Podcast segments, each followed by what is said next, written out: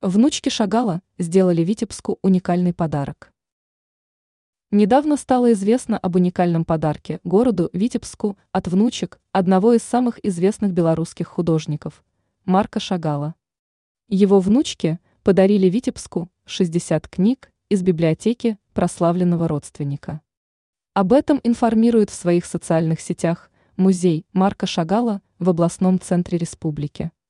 Именно сюда 12 июня – были переданы уникальные дары от внучек художника Мерит и Беллы Мейер, шесть десятков книг из личной библиотеки Шагала. Это более 60 книг, некоторые из которых содержат оригинальную графику художника, пояснили в музее. И добавили, презентация подарка состоится в арт-центре Марка Шагала в день рождения художника, 7 июля. Отметим, что в этом году отмечается 136-летие великого художника. Родился 7 июля 1887 года в Леозно, Витебской области.